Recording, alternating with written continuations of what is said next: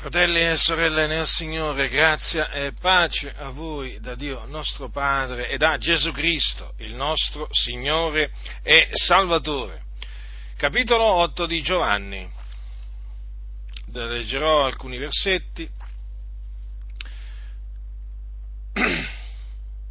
Anzi, capitolo 7 perché devo iniziare dall'ultimo versetto del capitolo 7, che è il, 50, il 53 e poi proseguo dal capitolo, dal versetto primo del capitolo 8. E ognuno se ne andò a casa sua, ma Gesù andò al monte degli ulivi. E sul far del giorno tornò nel tempio e tutto il popolo venne a lui ed egli postosi a sedere li ammaestrava. Allora gli scribi e i farisei gli menarono una donna colta in adulterio e fattala stare in mezzo, gli dissero, Maestro, questa donna è stata colta in fragrante adulterio. Or Mosè nella legge ci ha comandato di lapidare questi tali, e tu che ne dici? Or dicevano questo per metterlo alla prova, per poterlo accusare. Ma Gesù, chinatosi, si mise a scrivere col dito in terra.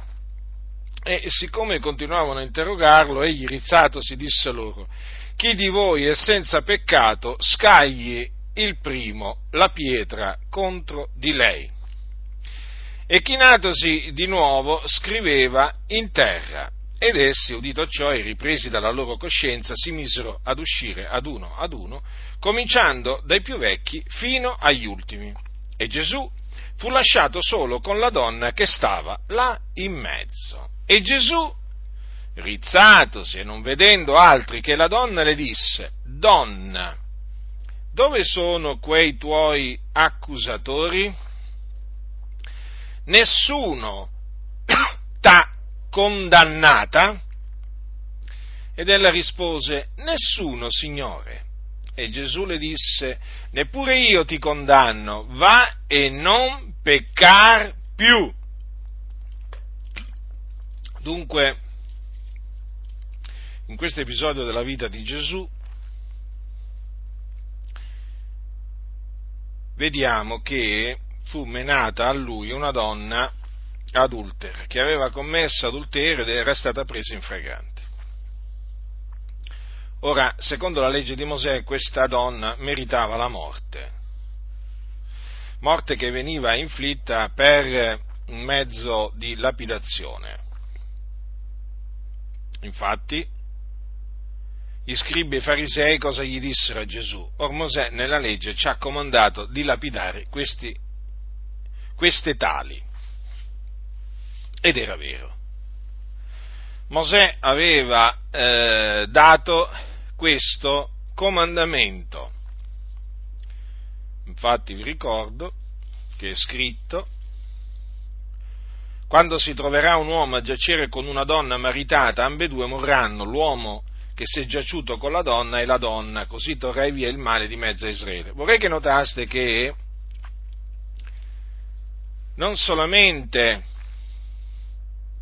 la donna doveva essere tolta di mezzo, ma anche l'uomo.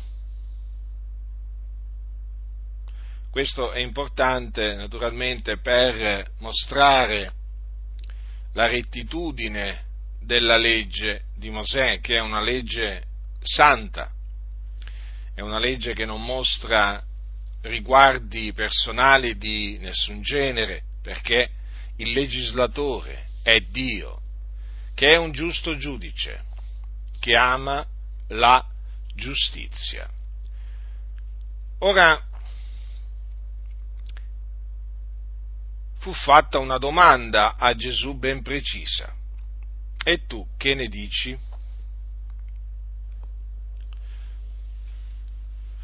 Ora Gesù, è bene che voi prestiate attenzione a questo, non rispose dicendo che quella donna era innocente o dicendo che quella donna non aveva commesso quel peccato. No, e naturalmente non, non rispose neppure dicendo lapidatela, benché Gesù sapesse che quella donna era stata colta in adulterio, in fragrante adulterio. Ma Gesù, con la sapienza che Dio gli aveva donato, inizialmente si mise a scrivere col dito in terra. Non sappiamo cosa ha scritto, c'è chi pretende di saperlo e sono in tanti a pretendere di sapere quello che Gesù scrisse in quella circostanza col dito in terra. Il fatto è che a sentirli parlare praticamente sono tutte versioni contraddicenti e tutti affermano che sono giunti a quella conclusione perché Dio gli ha rivelato quella cosa. Ma se è Dio che gli ha rivelato quella cosa, come mai tutte queste contraddizioni, tutte queste versioni contraddittorie? È evidente c'è gente che specula su quello che non sta scritto, come al solito, e quindi si inventa di tutto. Noi, appunto, non lo sappiamo perché non è scritto e quindi, siccome che la scrittura tace a tale riguardo, noi tacciamo. Ma siccome continuavano a fargli quella domanda, lui si alzò in piedi e disse, chi di voi è senza peccato, scagli il primo la pietra contro di lei. Che dire davanti a questa risposta di Gesù? È una risposta saggia, è una risposta giusta. Nessuno degli accusatori di quella donna poteva dire di essere senza peccato nessuno lo poteva dire. E quindi nessuno si sentiva senza peccato. E siccome che nessuno si sentiva senza peccato, nessuno scagliò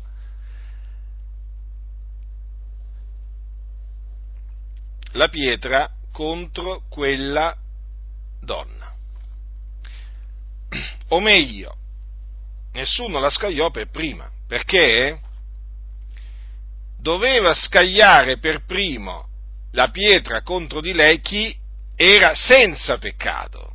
Ma il fatto è che lì non c'era, non c'era nessuno che si sentisse senza peccato e quindi nessuna pietra arrivò contro quella donna, colpevole, eh, badate bene, colpevole, di avere violato la legge, quindi una peccatrice. Allora Gesù si chinò di nuovo e scrisse di nuovo a terra. Allora coloro che udirono la risposta di Gesù furono ripresi dalla loro coscienza. Perché furono ripresi dalla loro coscienza? Perché le parole che Gesù pronunziò erano parole di Dio. E le parole di Dio giudicano i sentimenti e i pensieri del cuore. E quegli uomini furono ripresi dalla loro coscienza per mezzo della parola di Dio che uscì dalla bocca di Gesù. E che fecero? si misero a uscire ad uno ad uno, cominciando dal più vecchio fino, dai più vecchi fino agli ultimi. Allora Gesù rimase solo con quella donna che stava là in mezzo. Gesù si alzò, vide che la donna era sola e le disse, donna, dove sono quei tuoi accusatori? Nessuno ti ha condannata? E la donna rispose, nessuno. Signore, e Gesù le disse, neppure io ti condanno, vai a non peccar più. Quindi Gesù, che era senza peccato, non scagliò, non lapidò quella donna, non la condannò. La salvò da morte certa, sicuramente quindi Gesù non condannò a morte quella donna. Infatti gli disse, neppure io ti condanno. Ma gli disse, prima di congedarla, va e non peccar più. Quindi non solo gli disse neppure io ti condanno, va, ma gli disse anche vai e non peccar più. Ora, generalmente quando si sente predicare eh, su questo episodio, le parole che naturalmente su cui, vengono, eh, su cui viene messa enfasi sono queste, neppure io ti condanno. Ora è giusto mettere enfasi su queste parole, sono parole di Dio, è fuori di dubbio, assolutamente, ma noi lo proclamiamo, che Gesù non condannò quella donna. Ma altresì proclamiamo che Gesù la esortò, anzi le ordinò di non peccare più. Ed è proprio la seconda parte di questa dichiarazione di Gesù che viene omessa. Nella maggior parte dei casi viene letta ma non viene commentata non, eh, non, sentite generalmente predicazioni che si concentrano su queste parole di Gesù, vai non peccar più. Come mai? Perché si preferisce, naturalmente, concentra- preferiscono concentrarsi costoro sul fatto che Gesù non condannò quella donna, ma evitano con cura di predicare sul comandamento che Gesù diede a quella donna, perché è un comandamento, badate bene, va e non peccare più. Allora, questo comandamento, fratelli nel Signore, che cosa ci ricorda? Ci ricorda che Dio è santo ci ricorda che il peccato è la violazione della legge e la legge ha come legislatore Dio. E quando il Signore disse a quella donna vai e non peccar più, gli disse in altre parole va e non trasgredire più il comandamento di Dio. E qual era il comandamento di Dio? Eh, lo troviamo scritto nella legge, scritto chiaramente, non commettere adulterio. Ecco che cosa ordinò il Signore Gesù a quella donna. Ed ecco quello che il Signore Gesù comanda a ognuno di noi. Perché noi, fratelli del Signore, noi eravamo sotto la condanna di Dio. Non lo dimentichiamo questo. Infatti, che cosa, che cosa dice l'Apostolo, l'Apostolo Paolo ai santi di Roma? Dice come dunque con un solo fallo la condanna si è estesa a tutti gli uomini. Notate. Quindi con un solo peccato, compiuto appunto da Adamo, la condanna si è estesa a tutti gli uomini. E noi quindi eravamo sotto la condanna. Ecco perché l'ira di Dio era sopra di noi, a motivo del peccato, a motivo del peccato del primo uomo Infatti dice che la condanna si è estesa a tutti gli uomini. Tutti hanno peccato e sono privi della gloria di Dio. Ma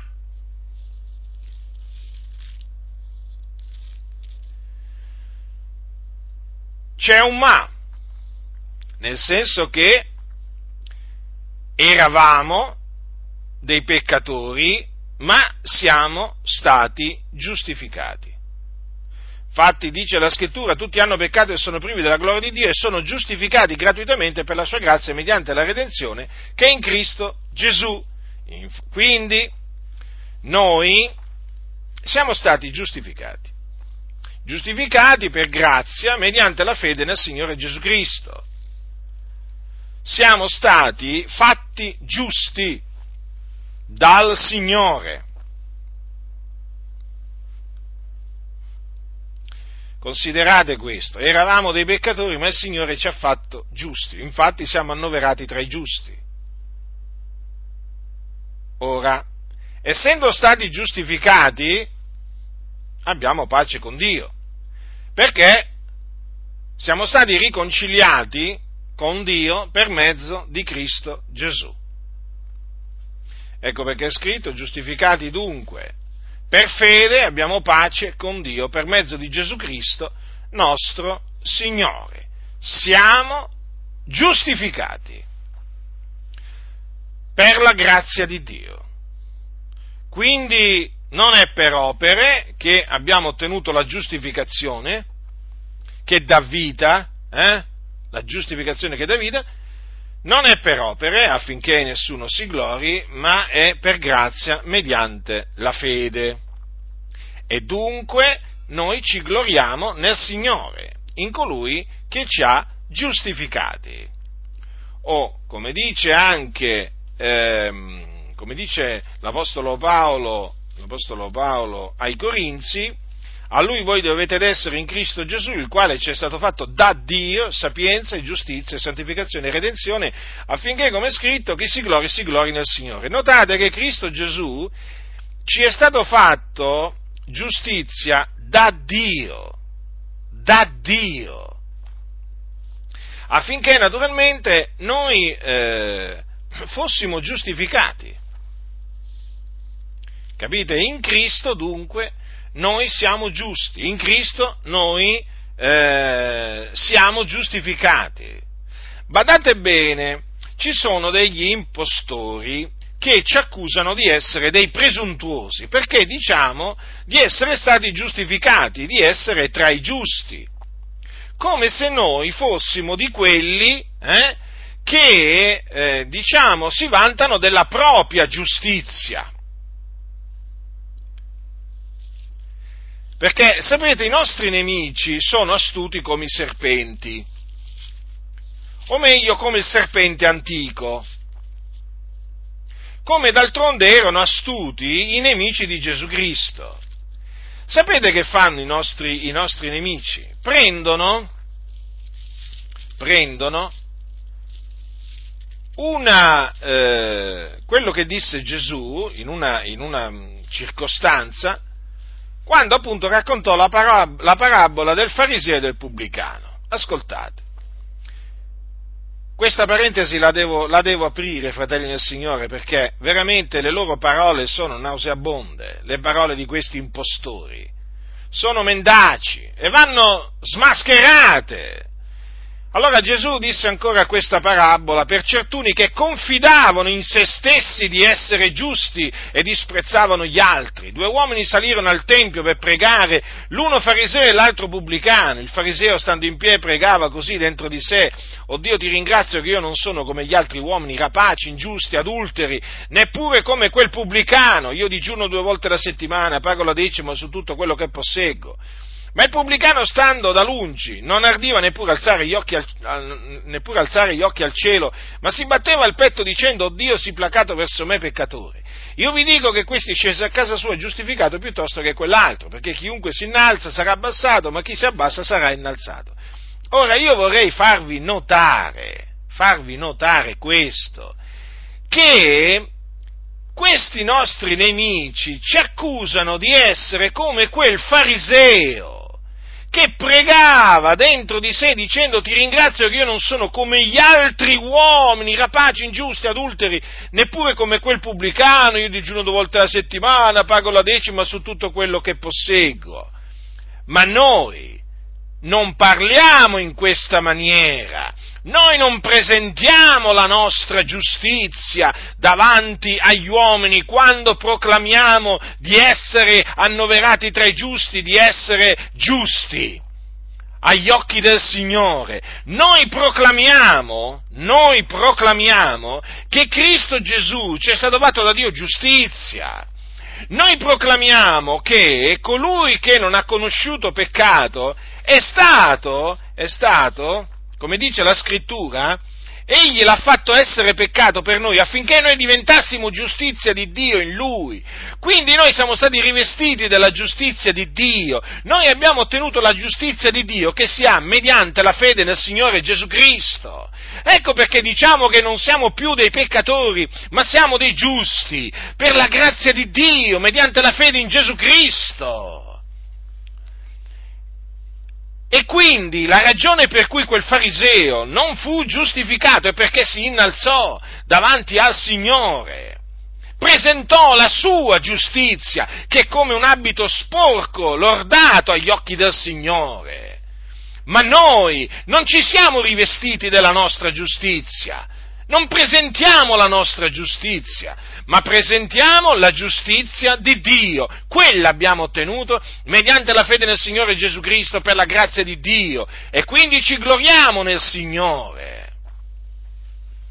Noi eh, abbiamo invocato un giorno il Signore, io l'ho invocato il Signore un giorno affinché il Signore mi perdonasse, mi giustificasse, facesse di me un suo figliuolo. Io come il pubblicano eh, non ardivo neppure alzare gli occhi al cielo eh? E li ho alzati gli occhi al cielo quando ho chiesto perdono al Signore, quando mi sono umiliato davanti al Signore e ho detto Signore, abbi misericordia di me, ho peccato, fai di me un tuo figliuolo. Io so, so cosa significa umiliarsi davanti al Signore. Io per molti anni non mi sono umiliato davanti al Signore, mi sono innalzato davanti al Signore eh? e reputavo sempre che non fosse il momento eh? Per umiliarmi davanti al Signore e invocare veramente il suo nome per ottenere misericordia. Ma è arrivato il giorno che il Signore mi ha fatto forza e mi ha vinto. E allora, come quel pubblicano, sì, come quel, come quel pubblicano,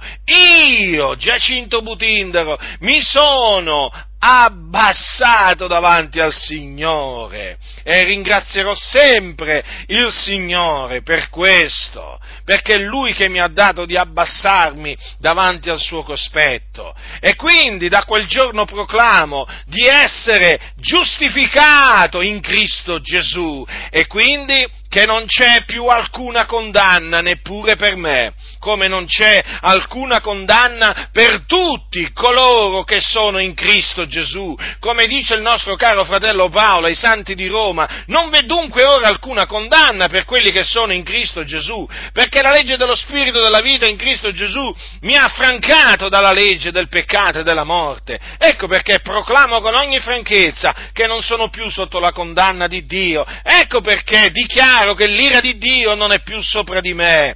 Ecco perché, perché non c'è più alcuna condanna per me, perché sono in Cristo Gesù. In Cristo Gesù, colui che è stato fatto da Dio, giustizia. Quindi, essendo noi diventati giustizia di Dio in Lui, fratelli nel Signore, eh, che possiamo fare se non gloriarci nel Signore? E infatti noi ci gloriamo. Ma questo nostro gloriarci nel Signore dà fastidio ai soliti impostori, bugiardi, ipocriti, falsi. E sapete perché loro ci accusano di essere presuntuosi? Perché loro sono sotto il peccato ancora. Benché si dicano evangelici, loro non hanno mai sperimentato il perdono del Signore, la misericordia di Dio, non hanno mai sperimentato la nuova nascita. Assolutamente, hanno cambiato parrola parrocchia, da, dalla parrocchia cattolica sono passati alla, alla parrocchia evangelica pentecostale o evangelica valdese, è stato solamente un cambio un cambio di parrocchia, mica hanno cambiato mente questi, quindi non si sono ravveduti, mica, mica, hanno cambiato strada, sono sempre sulla via della perdizione, quindi no, fratelli nel Signore, hanno cambiato solo parrocchia. E praticamente si può dire anche prelato, perché da un prelato sono passati all'altro, perché questi pastori di queste organizzazioni, denominazioni evangeliche, che cosa sono? Sono una sorta di prelati, no? Gli manca solo la, lo zucchetto sulla, sulla testa, la papalina e poi veramente alcuni di questi veramente possono, veramente possono essere annoverati tra i cardinali e tra i vescovi, eh. qualcuno tra di loro anche papa, eh, perché ce l'hanno proprio, eh, ce l'hanno proprio. Quello proprio del Papa, eh? del capo, del monarca, tutta questa massa di ipocriti eh? che adesso sono rimasti privi del loro centro di potere, gli manca, come gli manca il locale di culto, anzi la casa di Dio, come la chiamano loro, era tutto prima per loro, come fanno adesso senza la casa di Dio? Tu li vedi scuri in faccia, non ce la fanno proprio a stare senza quell'edificio, quel tempio maestoso che hanno costruito con i soldi di tanti poveri fratelli, eh? con tanto di mutui decennali, ventennali, ma sì, ma tanto pagavano i soliti noti, eh?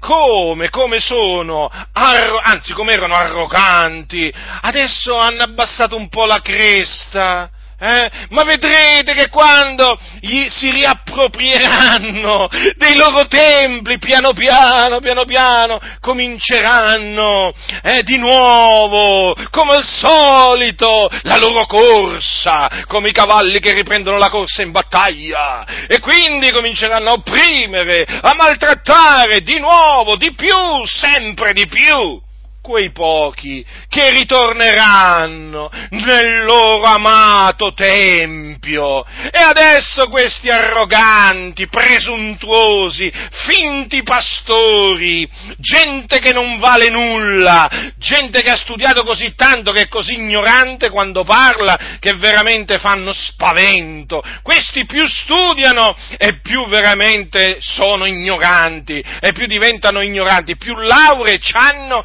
e più più ignoranti sono questi qua.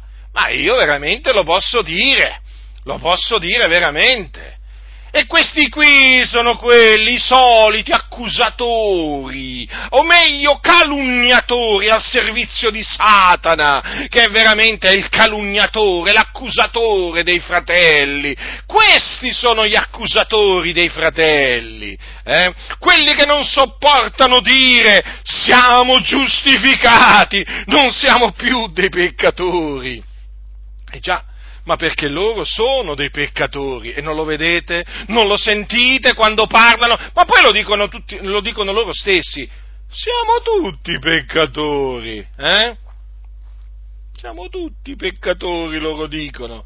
E che volete che vi dica? Eh, lo dicono loro, che sono dei peccatori. Quindi devo dedurre che sono sulla via della perdizione costoro.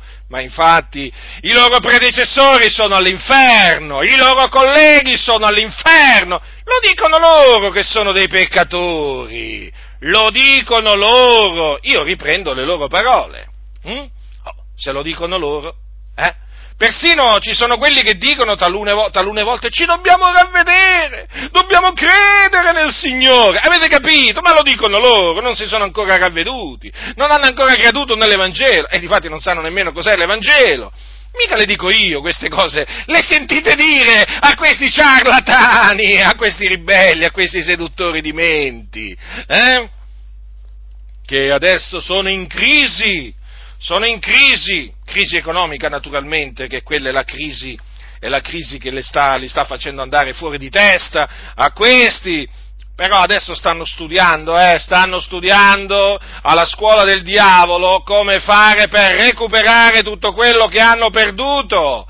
Preparatevi, voi che ancora siete indecisi e che e, e, e state pensando di tornare di tornare in quella tana di lupi, preparatevi perché appena ritornerete in quella tana, quello che vi aspetto, manco lo immaginate, quello che vi aspetta, nemmeno lo immaginate, già prima vi tartassavano, già prima vi massacravano con richieste di denaro dalla mattina alla sera, come si suol dire, ma adesso proprio questi sono fuori di testa questi qua, non è che prima fossero tanto in sé, eh? ma adesso proprio, proprio il sangue al cervello c'hanno, sono neri in faccia, terribile, terribile per quelli che cadono nelle, nelle mani di questi lupi. Ascoltate, fratelli nel Signore, non ci pensate nemmeno due volte, uscite e separatevi da queste organizzazioni, si sta così bene quando ci si raduna in casa nel nome del Signore. Via da questi templi, via da queste, da questi veramente tane di lupi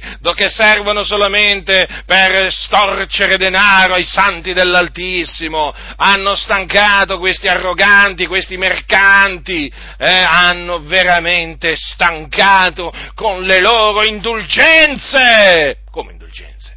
Ma sì, ma anche le chiese pentecostali hanno le loro indulgenze, sono indulgenze mascherate. La Chiesa Cattolica le chiama così, ma loro, loro, le chiamano in un'altra maniera. Le chiamano decimi, le chiamano primizie. E dai la decima, e dai le primizie, e vedrai e vedrai che ti saranno rimessi i peccati, avrai il favore di Dio, il Dio ti benedirà, ti guarirà se hai bisogno di guarigione, eh, ti farà trovare lavoro, moglie, tutto, tutto, tutto, tutto, tutto, tutto ti fa trovare il Signore. Basta che tu porti i tuoi soldi in abbondanza a questi lupi e vedrai, ti dicono loro, eh, ti dicono loro, eh, ingannandoti e mentendoti. Mm? Mm. Nessun male ti incoglierà, fratello, eh poi quando arrivano i mali, i giudizi di Dio, e che è successo? Eh, ma il diavolo. No, perché Dio non castiga, capito? Dio non castiga per questi ciarlatani, no? È sempre il diavolo, è sempre il diavolo, colpa del diavolo. Oh, ogni volta che questi vengono castigati da Dio tirano in ballo il diavolo. Mai una volta che dicono, Signore, ci hai castigati ci pentiamo, confessiamo i nostri peccati a te, mai una volta, mai una volta, perché questi non credono che Dio castiga, ma figuratevi, ma figuratevi questi cosa credono, questi non credono in Dio, credono in un altro Dio.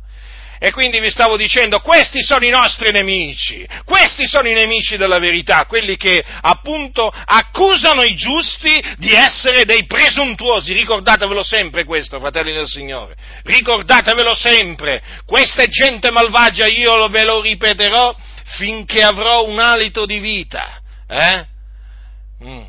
Questi qua sono veramente al servizio del diavolo e calunniano i santi dell'Altissimo in tantissime maniere. Hm?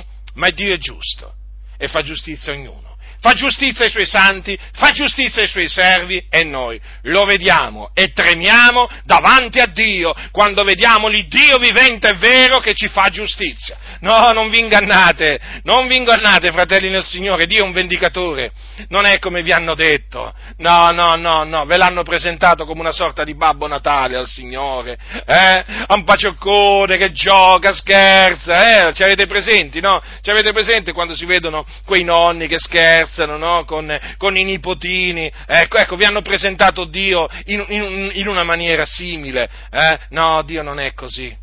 Dio non è così, l'Iddio vivente è vero, un fuoco consumante, l'Iddio vivente è vero, è geloso, eh? l'Iddio vivente è vero, è un vendicatore e quindi, e quindi ricordatevi sempre questo, che la vendetta di Dio è certa e sicura sui suoi nemici, che sono i nemici dei suoi santi eh? e gli amici del mondo naturalmente.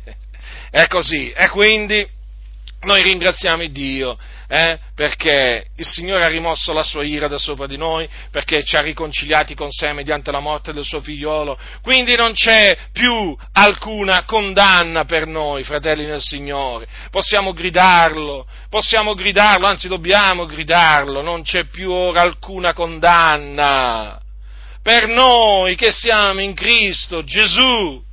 Ma allora Qualcuno giustamente si domanderà, ma allora per quelli che non sono in Cristo Gesù?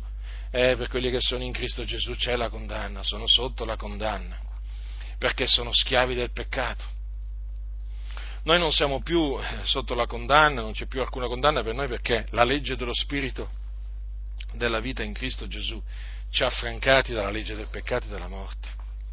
E per questo che per noi non c'è più alcuna condanna, fratelli del Signore. Ed è veramente una gioia, è una veramente cosa meravigliosa sapere che non c'è più alcuna condanna per noi. Ma naturalmente,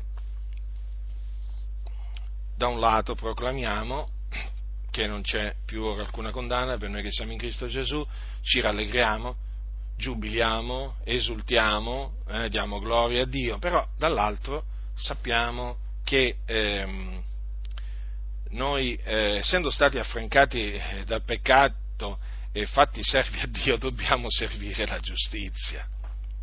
Cioè non possiamo più eh, condurci come ci conducevamo quando eravamo schiavi del peccato. Infatti dice Paolo, essendo stati affrancati dal peccato, siete divenuti servi della giustizia. Allora, considerate questo. Prima eravamo servi del peccato no? e quindi non potevamo fare a meno di peccare, ma adesso siamo servi della giustizia, quindi, quindi non dobbiamo peccare più. Sì, quel comandamento che il Signore ha dato a quella donna eh, vale anche per noi, fratelli, per ciascuno di noi, eh? Va e non peccare più. A proposito di, questa, di, questo, di queste parole, voglio ricordarvi che quando Gesù,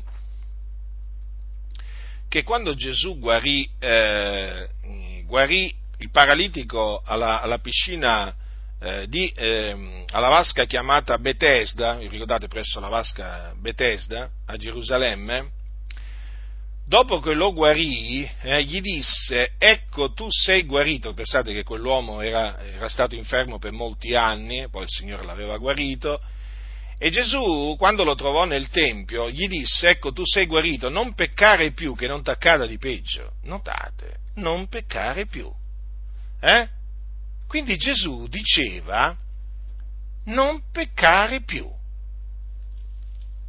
Mm.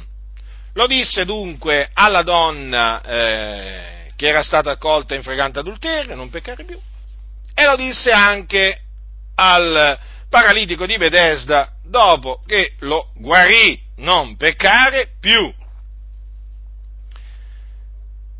Allora, siamo diventati servi della giustizia. E in quanto servi della giustizia dobbiamo appunto prestare le nostre membra al servizio della giustizia. Come dice infatti eh, l'Apostolo Paolo ai Romani, al capitolo 6, dice non regni dunque il, pe- eh, il peccato nel vostro corpo mortale per ubbidigli nelle sue concupiscenze, non prestate le vostre membra come strumenti di iniquità al peccato, ma presentate voi stessi a Dio come di morti fatti viventi e le vostre membra come strumenti di giustizia a Dio, perché il peccato non vi signoreggerà, perché non siete sotto la legge, ma sotto la grazia. Dunque, la ragione per cui noi non dobbiamo peccare più, ma dobbiamo presentare noi stessi a Dio come di morti fatti viventi, e le nostre membra come strumenti di giustizia a Dio è perché noi siamo stati eh, crocifissi con Cristo. Sì, siamo morti con Cristo. Infatti, che cosa dice eh, sempre l'Apostolo Paolo? Il nostro vecchio uomo è stato crocifisso con lui affinché il corpo del peccato fosse annullato, onde noi non serviamo più al peccato. Vedete dunque? Non siamo più schiavi del peccato, non, non, serviamo più il peccato, fratelli del Signore, perché adesso siamo servi di Dio, siamo servi della giustizia. Ecco perché ci è ordinato non peccare più. Ora il peccato è la violazione della legge. La legge è buona se uno la usa legittimamente e dunque è evidente che appunto perché noi siamo diventati, siamo stati fatti servi, servi di Dio, dobbiamo appunto vivere una vita in maniera degna di Dio, quindi non più al servizio del peccato ma al servizio della giustizia. E quindi dobbiamo prestare attenzione ai comandi del Signore. Se il Signore dice non uccidere, tu non devi uccidere, io non devo uccidere. Quindi non devi abortire, non dobbiamo fare abortire, perché l'aborto è un omicidio. Va e non peccare più c'è scritto di non commettere adulterio, non commettere adulterio, quindi non dobbiamo commettere adulterio, non dobbiamo commettere fornicazione, infatti dice fuggite dalla fornicazione. Chi sposa una donna mandata via dal marito commette adulterio, non sposare una donna mandata via dal marito, quindi. Eh? Se sei celibe, sposati nel Signore. Eh? Una, eh, una sorella, quindi, che sia ce- eh, nubile o altrimenti vedova, ma non ti sposare una divorziata. Naturalmente se sei divorziato tu, tu proprio non ti devi sposare per niente. Io mi sto rivolgendo naturalmente a chi è celibe. Sposati una sorella nel Signore, può essere anche vedova, ma non deve essere divorziata, perché chi sposa una donna mandata via dal marito commette adulterio. E anche un uomo, mandata via la moglie, se manda via la propria moglie e ne sposa un'altra, commette adulterio. Quando anche l'abbia mandata via a cagione di fornicazione, se sposa un'altra donna, commette adulterio. E c'è scritto non commettere adulterio. L'adulterio è peccato. Ah, ma tu sei retrograda. Ma io preferisco essere definito retrograda, retrograda ma avere il favore di Dio. Eh? Ed essere in Cristo ed essere nella verità, che anziché essere, diciamo, considerato moderno o di ampie vedute ed essere, ed essere un, nemico, un nemico di Dio sulla via della perdizione. C'è scritto non rubare, non rubare. Quindi ho poco tanto, eh? non dobbiamo rubare. Ci sono quelli che dicono, vabbè, ma ho rubato a un ricco. E che c'entra? Hai sempre rubato perché ci sono quelli che eh, giustificano diciamo, il ladrocinio quando questo è commesso verso le persone ricche. E vabbè, ma cosa vuoi che sia? Quello c'ha miliardi, io ho rubato solo, ho rubato solo faccio un esempio, no? 10 euro. E hai rubato. Hai trasgredito la legge del Signore. Quindi, rubare più. Se rubavi, non rubare più. Dice non attestare il falso contro il tuo prossimo, quindi non devi mentire non devi mentire contro il tuo prossimo e non devi mentire al tuo prossimo. Eh? Quindi non devi, non devi, dire, non, non devi mentire al, al, fratello, ma nemmeno a, a colui che è incredulo, eh? e non devi spargere calunnie. Non peccar più. Non concupire la casa del tuo prossimo, non concupire la moglie del tuo prossimo, né il suo servo, né la sua serva, né il suo bue, né il suo asino, né cosa alcuna che sia il tuo prossimo è vietato concupire hm? le cose che appartengono al nostro prossimo, compresa la moglie. Ci sono molti che concupiscono la moglie del, del proprio fratello. Questo è peccato. Non peccare più. Non usare il nome dell'Eterno, che è l'Iddio tuo in vano. Anche questo questo non viene mai detto. Non che i comandamenti che ho appena citati vengano menzionati, no, eh, perché ormai il motto è va, continua a peccare. Allora non usare il nome dell'Eterno, quindi il nome di Dio non va usato in vano, perché il Signore dice non terrà per innocente chi avrà usato il suo nome in vano. Attenzione, usare il nome di Dio in vano è peccato come è peccato disprezzare il proprio padre, la propria madre. Infatti dice onora tuo padre e tua madre finché i tuoi giorni siano prolungati sulla terra che l'Eterno l'Iddio tuo ti dà. Quindi, quindi non disprezzare tua madre, non disprezzare tuo padre, onorali, aiutali, sostienili, incoraggiali. Non fagli mancare il tuo affetto, il tuo aiuto. Sono i tuoi genitori e li devi onorare come si conviene.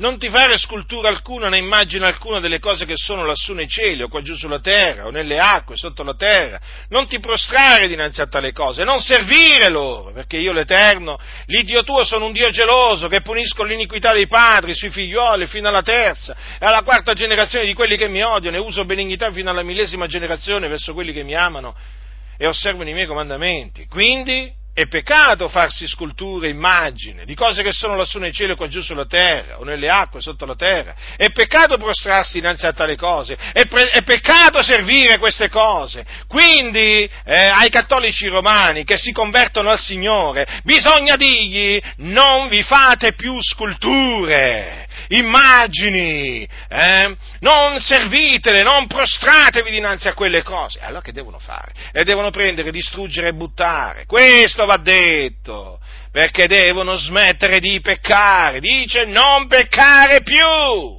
Ah, ma fratello, ma sono opere d'arte. Opere d'arte, eh, sono opere d'arte che menano all'inferno. Quelli sono idoli. È il culto che si rende a, que, a quegli idoli mo, muti, muti, perché hanno bocca e non parlano, eh? È idolatria.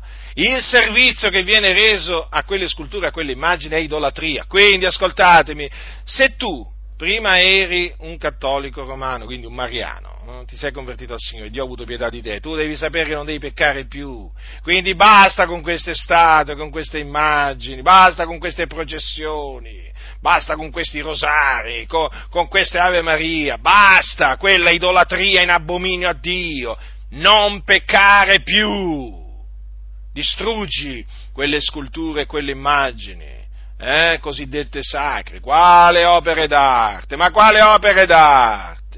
Adesso si sono, si sono messi a dire che sono opere d'arte. Vergogna questi ipocriti che poi ci vengono a calunniare a noi. Una massa di ipocriti. Ma chi è che predica oggi contro l'idolatria e contro gli idoli della Chiesa Mariana? Eh? La Chiesa Mariana, Chiesa Papista, fate voi. Eh? Fratelli, bisogna alzare la voce, mai dimenticarsi che la Chiesa Cattolica è una Chiesa idolatra, data all'idolatria. Bisogna ricordare che gli idolatri non erediteranno il regno di Dio, bisogna ricordare che all'inferno ci sono gli idolatri, hm? anche gli idolatri naturalmente. E poi naturalmente mh, potrei citare altri, altri, altri, altri peccati, eh? altri peccati, per esempio per esempio uno di quei peccati che oggigiorno non viene più chiamato peccato, l'omosessualità. No? Non avrai con un uomo relazioni carnali come si hanno con una donna, è cosa abominevole. Ma cosa vuoi, fratello? Si vogliono bene. Si vogliono bene? È un abominio a Dio. L'omosessualità è peccato. Eh? Avere relazioni, un uomo che ha relazioni carnali con un altro uomo compie qualcosa di abominevole.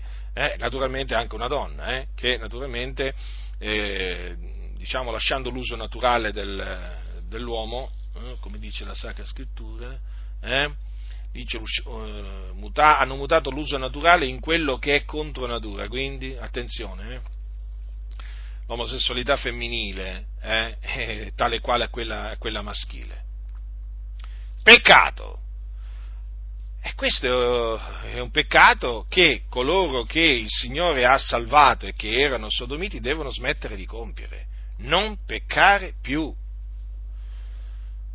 E poi, per esempio, eh, anche per esempio quelli che eh, una volta eh, eh, consultavano, consultavano gli, gli, spiriti, eh? beh, c'erano tanti no, che prima di convertirsi al Signore partecipavano alle, alle, alle sedute spiritiche. Hm? Eh beh, ma fratelli nel Signore, non bisogna consultare eh, i, gli spiriti, non vi rivolgete agli spiriti né agli indovini, non li consultate per non contaminarvi per mezzo loro, io sono l'Eterno, l'Iddio vostro. Capite? Voi che prima vi rivolgevate agli spiriti, agli indovini, eh? ai negromanti, ai medium, agli astrologi, a tutti questi servi del diavolo, non peccate più. E potrei, e potrei veramente proseguire, potrei veramente proseguire con tanti, con tanti altri peccati, hm? con tanti altri peccati. E questo naturalmente va detto perché, perché il nostro corpo è il Tempio dello Spirito Santo, le nostre membra sono membra di Cristo e noi dobbiamo conservare il nostro corpo in santità ed onore, non, a passione, non dandoci a passioni di concupiscenza, come fanno i pagani, i quali non conoscono il Dio. Siamo chiamati, fratelli, a procacciare la santificazione. Ecco perché il Signore dice a ciascuno di noi vai a non peccare più, capite? Perché la volontà di Dio, fratelli, è che noi ci santifichiamo. È questa la volontà di Dio.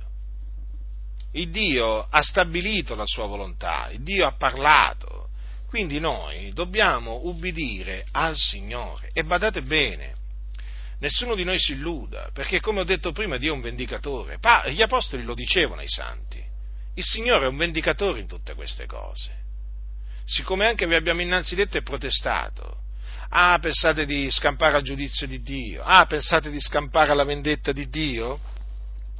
Seguendo la caparbietà del vostro cuore, eh, continuando a peccare, continuando a servire il peccato, beh, il Signore vi raggiungerà dovunque voi siate, vi castigherà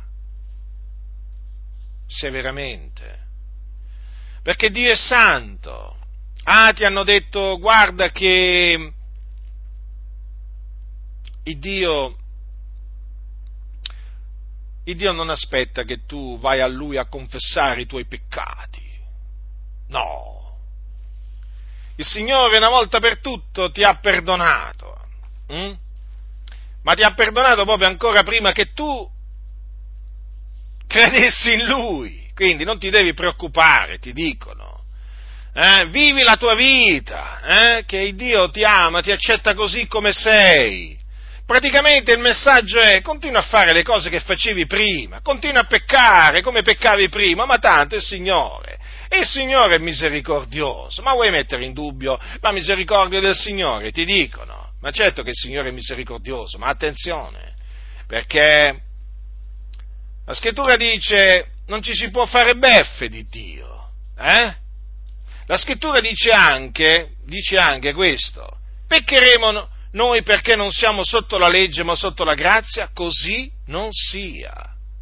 E invece, fratelli del Signore, dovete sapere che molti pastori, se non te lo dicono chiaramente, te lo fanno capire.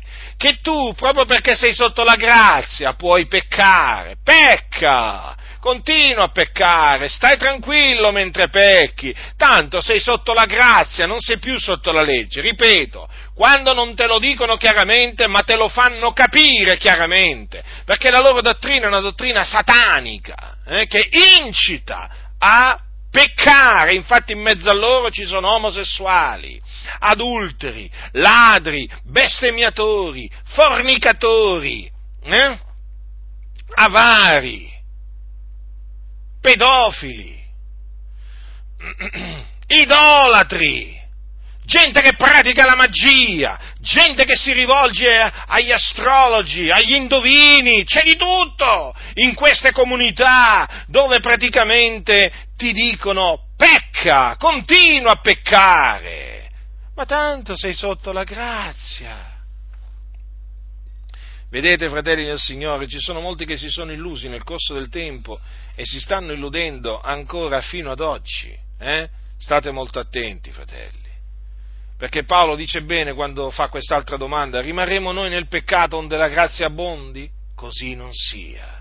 Noi che siamo morti al peccato, come vivremmo ancora in esso? Notate, noi che siamo morti al peccato, perché come vi ho detto prima, siamo stati crocifissi con Cristo, il nostro vecchio uomo è stato crocifisso con Cristo, affinché il corpo del peccato fosse annullato, onde noi non serviamo più al peccato. Allora dice bene Paolo, noi che siamo morti al peccato, come vivremmo ancora in esso? Ecco perché Gesù dice non peccare più. Queste parole, fratelli del Signore, ognuno di noi le deve tenere proprio davanti ai propri occhi del continuo. Non peccare più. Oggi mi ha chiamato al telefono un'anima che diciamo che era disperata. E eh, praticamente eh, dice ho peccato ho peccato Giacinto, ho peccato. Nella prima volta che mi chiamava. Dice, sono stato battezzato in acqua, avevo creduto nel Signore, ma ho peccato adesso. E lui temeva di avere fatto, di avere commesso il peccato che mena a morte. E allora naturalmente mi ha spiegato, in effetti, il peccato che mena a morte non l'aveva commesso, ma aveva peccato! E mi chiedeva cosa doveva fare. E gli ho detto, che devi fare? Gli ho detto, devi confessare i tuoi peccati al Signore e abbandonarli. Perché questo, fratelli, è quello che è scritto. altro che non confessare i, i, tuoi peccati al Signore, è scritto proprio invece di confessarli. Eh? E quindi naturalmente gli ho spiegato a questa, questa anima che appunto chi copre le sue trasgressioni, io ho citato le scritture, non prospererà, ma chi le confessa e le abbandona otterrà misericordia. Eh? Ecco perché poi eh, l'Apostolo Giovanni dice nella sua, nella sua prima epistola, se confessiamo i nostri peccati, egli è fedele e giusto da rimetterci i peccati e purificarci da ogni iniquità. E quindi va fatta la confessione dei propri peccati al Signore, va fatta e come, fratelli? Come anche i peccati vanno abbandonati. Questa è la volontà di Dio, che ci umiliamo nel cospetto del Signore. Eh? Quindi, se alcuno ha peccato, è vero, abbiamo un avvocato presso il Padre, cioè Gesù Cristo, il giusto ma attenzione, dobbiamo confessare i nostri peccati al Signore eh, e abbandonarli per ottenere da Lui misericordia, perché il Signore è misericordioso, presso di Lui c'è abbondanza di redenzione. Eh? Quindi vegliamo eh, e non illudiamoci, procacciamo la santificazione, fratelli del Signore, vivendo una vita santa. Eh? Perché il Dio vuole che noi siamo santi. Eh? Lui è santo e vuole che noi siamo santi. E dunque non disprezziamo i comandamenti di Dio, non disprezziamo la parola di Dio, viviamo, rinunziamo all'impietà e viviamo in questo mondo temperatamente, giustamente, piamente. Questa è la volontà di Dio non abbandoniamoci alle concupiscenze carnali, alle concupiscenze mondane, a cui eravamo dati quando, quando eravamo nell'ignoranza. Smettete di andare al mare, vabbè, forse quest'anno sarete costretti, sarete, forse quest'anno se continua così, sarete costretti a non andare al mare perché sembra, sembra, ma è tutta un'apparenza, vediamo un po' come andranno le cose perché c'è questo rischio che alcuni si vedranno privati pure della loro spiaggia, ma non lo sappiamo ancora. Può essere, ma anche, può anche non essere, eh? però forse alcuni, forse, forse alcuni quest'anno proprio non andranno al mare perché hanno paura, lo sapete, di andare pure al mare. Eh? Ma vediamo, staremo a vedere, ma comunque, una cosa è certa, o le autorità permetteranno, o le autorità non permetteranno di andare al mare, al mare non ci dovete andare, a mettervi mezzi nudi, eh? come i pagani che non conoscono il Dio, ma vergognatevi. Vi dovete vergognare voi che veramente dite di essere figlioli di Dio che andate al mare, ma non vi vergognate. Ma il senso del pudore, ma che ve lo siete dimenticato? Dove, dove l'avete messo il senso del pudore? Eh? Cioè non avete nemmeno il senso del pudore, ma ci sono persino dei pagani che hanno il senso del pudore, voi che vi dite cristiani non ce l'avete. Andate a ballare, andate a divertirvi, come la gente del mondo. Non cambia proprio niente. Ah, ma poi pretendete che il Signore vi benedica. Ma il Signore vi castiga. Non vi benedice, vi castiga. Severamente. Se avete creduto un giorno e siete diventati figlioli di Dio, vi siete, vi siete, avete cominciato a, a corrompervi dietro le concupiscenze della carne, ma il Signore vi castigherà, siatene certi. I vostri cosiddetti pastori voglio, possono ripetervi quanto vogliono, eh?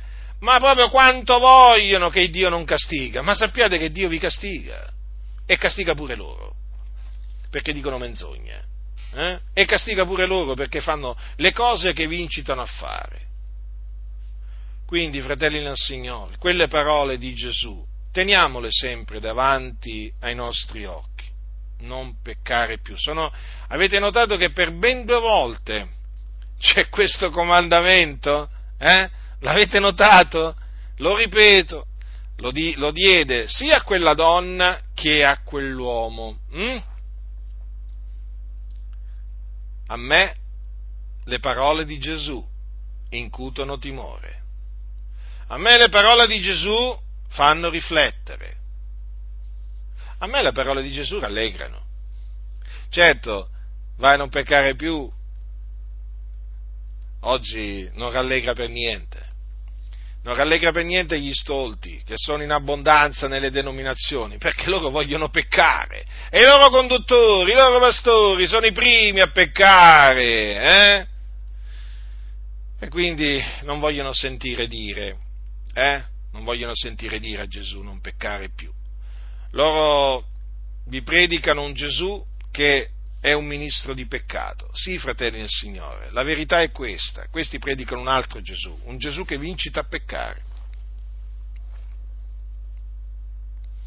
Ma sì, siamo sotto la grazia. Siamo liberi! Ecco, ecco, ecco, ecco la libertà siamo liberi, fratelli, non siamo più sotto la legge, il Signore ci ha liberati dalla legge. Sapete cosa vogliono dire quando dicono il Signore ci ha liberati dalla legge? Praticamente che il Signore li ha liberati dai comandamenti, ehm, dai comandamenti no? di non commettere adulterio, di non rubare, eh, di non bestemmiare, loro sono liberi, liberi di bestemmiare, rubare, commettere adulterio, attestare il falso contro il prossimo, loro sono liberi di concupire la moglie del prossimo, sono liberi di, di, fare tutto quello che vogliono. Ecco quando vi dicono siamo liberi che cosa vogliono dire? Che loro sono liberi di peccare. Mm? Infatti sono servi del peccato. Voi li vedete, servono il peccato, non la giustizia, il peccato e naturalmente i giudizi di Dio si abbattono su tutti costoro. Eh? Illusi che fanno illudere. Hm? Quanti ce ne sono, fratelli? Quanti ce ne sono che si sono illusi? Che pensavano di potersi fare beffe del Signore e Dio poi si è fatto beffe di loro. Perché ha fatto loro raccogliere quello che hanno seminato secondo la carne. D'altronde, hanno seminato secondo la carne e Dio gli ha fatto mietere distruzione. Perché non ci si può fare beffe, beffe di Dio. Sapete, ci sono, ci sono pastori che sono andati con le prostitute e hanno contratto l'AIDS. Voi direte perché ce lo dici? E perché ve lo dico? Affinché abbiate sempre davanti a voi le parole di Gesù, non peccare più e vi potrei raccontare altre cose, altre, dire altre cose. Quello che posso dirvi è questo, che la parola di Dio è infallibile. La parola di Dio ha sempre ragione, perché Dio ha sempre ragione. Per cui noi diciamo sempre che Dio sia riconosciuto verace, ma ogni uomo bugiardo. E ognuno di questi, appunto, che vi incitano a peccare, apertamente, non apertamente, direttamente, indirettamente, sappiate, ognuno di questi è un bugiardo. Mm? Si fanno un seguito appunto di ribelli, di illusi, si fanno un seguito di donnicciuole cariche di peccati, agitate da varie cupidicie, che imparano sempre e non possono mai per venire alla conoscenza della verità. Eh sì, e tra queste donne ci sono anche vedove, eh, che praticamente si sono, si sono messe dietro a Satana, si sono messe a seguito di Satana. E queste le trovate appunto nelle sale di questi predicatori della cosiddetta ipergrazia, perché adesso c'è pure l'ipergrazia. Gente veramente da cui allontanarsi e stare proprio a distanza, ma veramente notevole, eh? Notevole. Praticamente da questi bisogna stare distanti come si sta distante dai serpenti a sonaglia. Altro che un metro o due metri. No, no, proprio bisogna stare lontanissimi da questi questi hanno un veleno micidiale, fratelli nel Signore, che vi iniettano e a poco a poco, a poco a poco vi ammazzano spiritualmente. Vi ritrovate nella tomba senza che ve ne rendete conto. Vi ritrovate morti senza che ve ne rendete conto. Uscite, separatevi da queste organizzazioni che incitano al peccato e non condannano il peccato. Ma l'avete notato che non condannano il peccato? Non avete, ma non l'avete notato che ormai il peccato, la, parola, la, la stessa parola peccato non usano più questi? Il peccato è come se non esistesse. È un termine che meno si usa e, me, e, me, e meglio è per costoro. Che vuoi? Spaventa le persone, fa sentire le persone in colpa. Sì, sì, noi vogliamo che i peccatori si sentano in colpa, noi vogliamo che i credenti che si sono sviati si sentano in colpa, che siano ripresi dalla loro coscienza e si convertano al Signore, dalle loro vie malvagie si convertano al Signore, questo noi desideriamo. Ecco perché predico contro il peccato, ecco perché dico e parlo delle vendette di Dio, dei giudizi di Dio, affinché veramente chi mi ascolta piacesse al Signore, questo si converta dalle sue vie malvagie al Signore e cominci a veramente fare la volontà di Dio. Perché il nostro desiderio è fare la volontà di Dio, ma anche vedere gli altri fare la volontà di Dio. Noi non ci compiacciamo nel vedere eh, persone che disprezzano la volontà di Dio, che rigettano la volontà di Dio. Noi abbiamo piacere invece vedere fratelli e sorelle eh, che fanno la volontà di Dio, che si santificano, eh, che hanno fatto loro le parole di Gesù, non peccare più. La grazia del Signore nostro, Gesù Cristo, sia con tutti coloro che lo amano con purità incorrotta. Amen.